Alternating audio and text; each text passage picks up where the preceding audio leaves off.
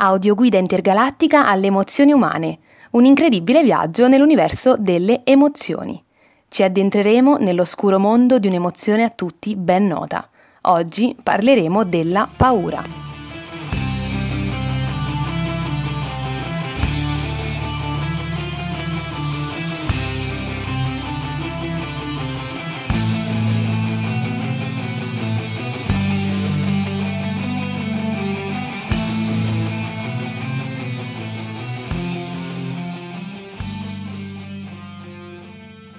Cosa significa provare paura? Anna Oliviero Ferrari, psicoterapeuta e autrice del libro Psicologia della paura, definisce questa emozione come primaria o di base. È innata e presente in tutte le specie animali. Essa svolge la funzione di allertare l'organismo circa la presenza di una minaccia e prepararlo ad una reazione immediata all'uomo del 2020 non serve più provare paura per sopravvivere al predatore o per trovare un rifugio sicuro, ma gli stessi circuiti neurali sono attivati da nuovi stimoli, percepiti come minacciosi, che, il più delle volte, non minacciano fortunatamente la nostra vita, ma spesso il nostro ruolo nella società.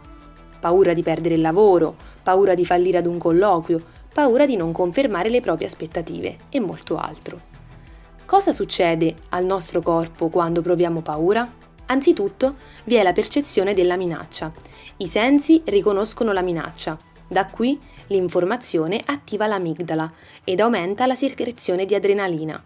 Si attiva il sistema nervoso simpatico, che è responsabile, insieme al sistema nervoso periferico, di tutte le sensazioni fisiologiche collegate alla paura, come contrazione delle viscere, sudorazione delle mani, tremore, iperventilazione, eccetera. Dopodiché si passa all'attivazione di strategie di reazione alla minaccia.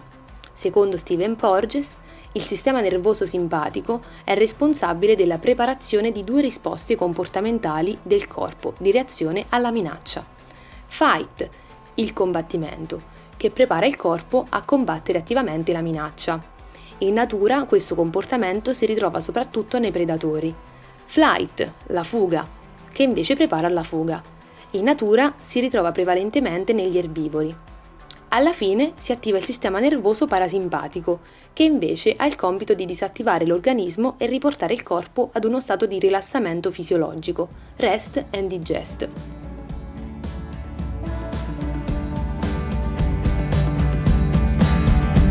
Te ne sei accorto, sì, che passi tutto il giorno a disegnare quella barchetta ferma in mezzo al mare e non ti butti mai. Te ne sei accorto, no, che non c'hai più le palle per rischiare di diventare quello che ti pare ci credi più. Come si manifesta la paura? Sempre a livello comportamentale, una delle manifestazioni più frequenti della paura è l'evitamento dello stimolo temuto. Secondo una prospettiva evolutiva, evitare di lanciarsi da un dirupo o evitare di sfidare un leone ha sicuramente sempre dato i suoi frutti. La paura è la via per il lato oscuro. La paura conduce all'ira, l'ira all'odio, l'odio conduce alla sofferenza.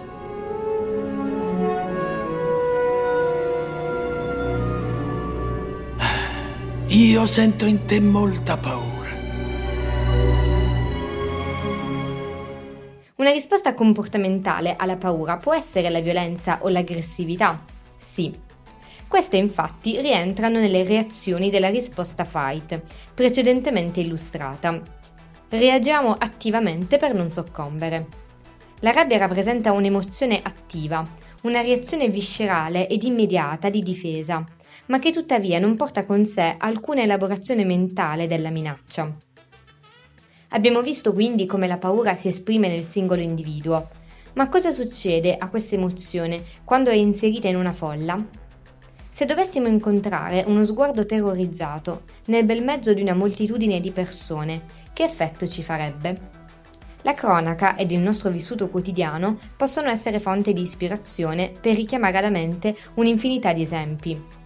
Infatti noteremmo che un individuo spaventato o in difficoltà, inserito in una folla, raramente riceve aiuto.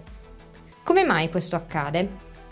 Nel 1968 due psicologi sociali, Darley e Latané, verificarono la presenza di un fenomeno noto come effetto spettatore, evidenziando come tanto più sono numerose le persone in grado di soccorrere un individuo in una situazione di pericolo, tanto meno ciascuna di loro si sentirà investita della responsabilità di agire e quindi nessuno interverrà. Questo fenomeno viene chiamato anche diffusione di responsabilità. Se invece ci sono più individui a percepire la minaccia e quindi la paura, all'interno di una folla, la situazione si può trasformare velocemente in panico collettivo. Il panico consiste in un'esasperazione della paura e si esprime in un comportamento privo di finalità, disorganizzato e guidato dall'incertezza, che può portare facilmente a condotte pericolose sia per l'individuo che per il gruppo, come ad esempio accade negli stadi. Fear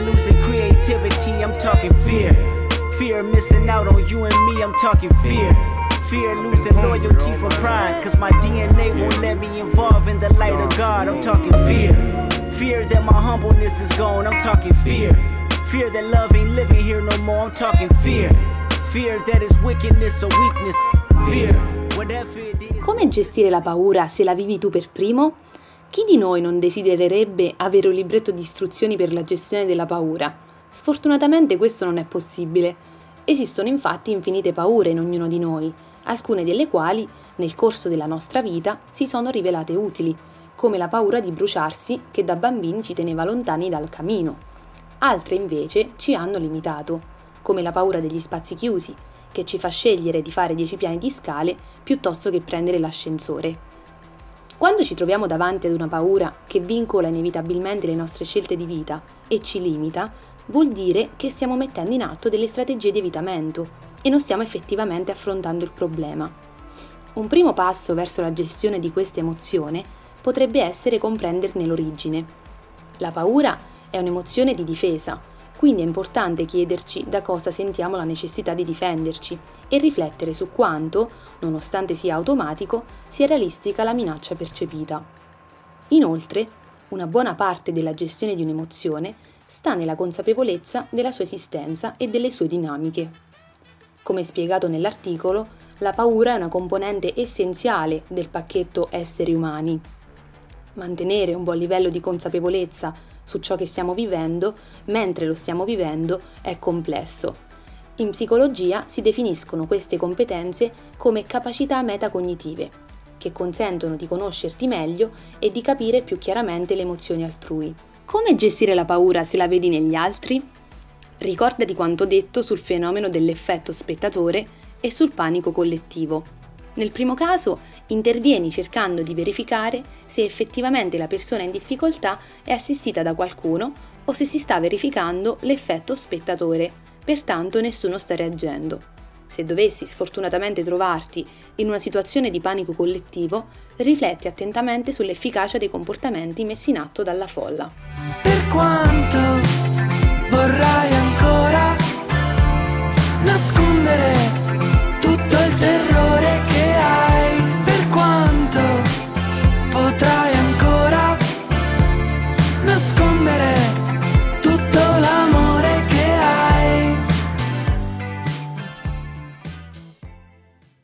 Esiste una paura patologica?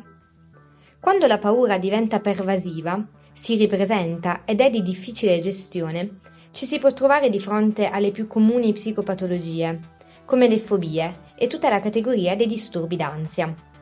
Sarebbe opportuno in questo caso affrontare le vostre difficoltà con uno psicoterapeuta specializzato nell'approccio cognitivo-comportamentale le cui tecniche hanno riscontrato maggiore efficacia terapeutica per il trattamento dei disturbi d'ansia. Per concludere, ricordiamoci che la paura è nostra grande alleata nel pericolo. Negarla non ridurrà il nostro disagio, mentre invece guardarla negli occhi ci aprirà la strada del coraggio. La paura è uno dei tanti messaggi del nostro corpo, quindi sintonizziamoci e chiediamoci sempre il perché delle nostre emozioni.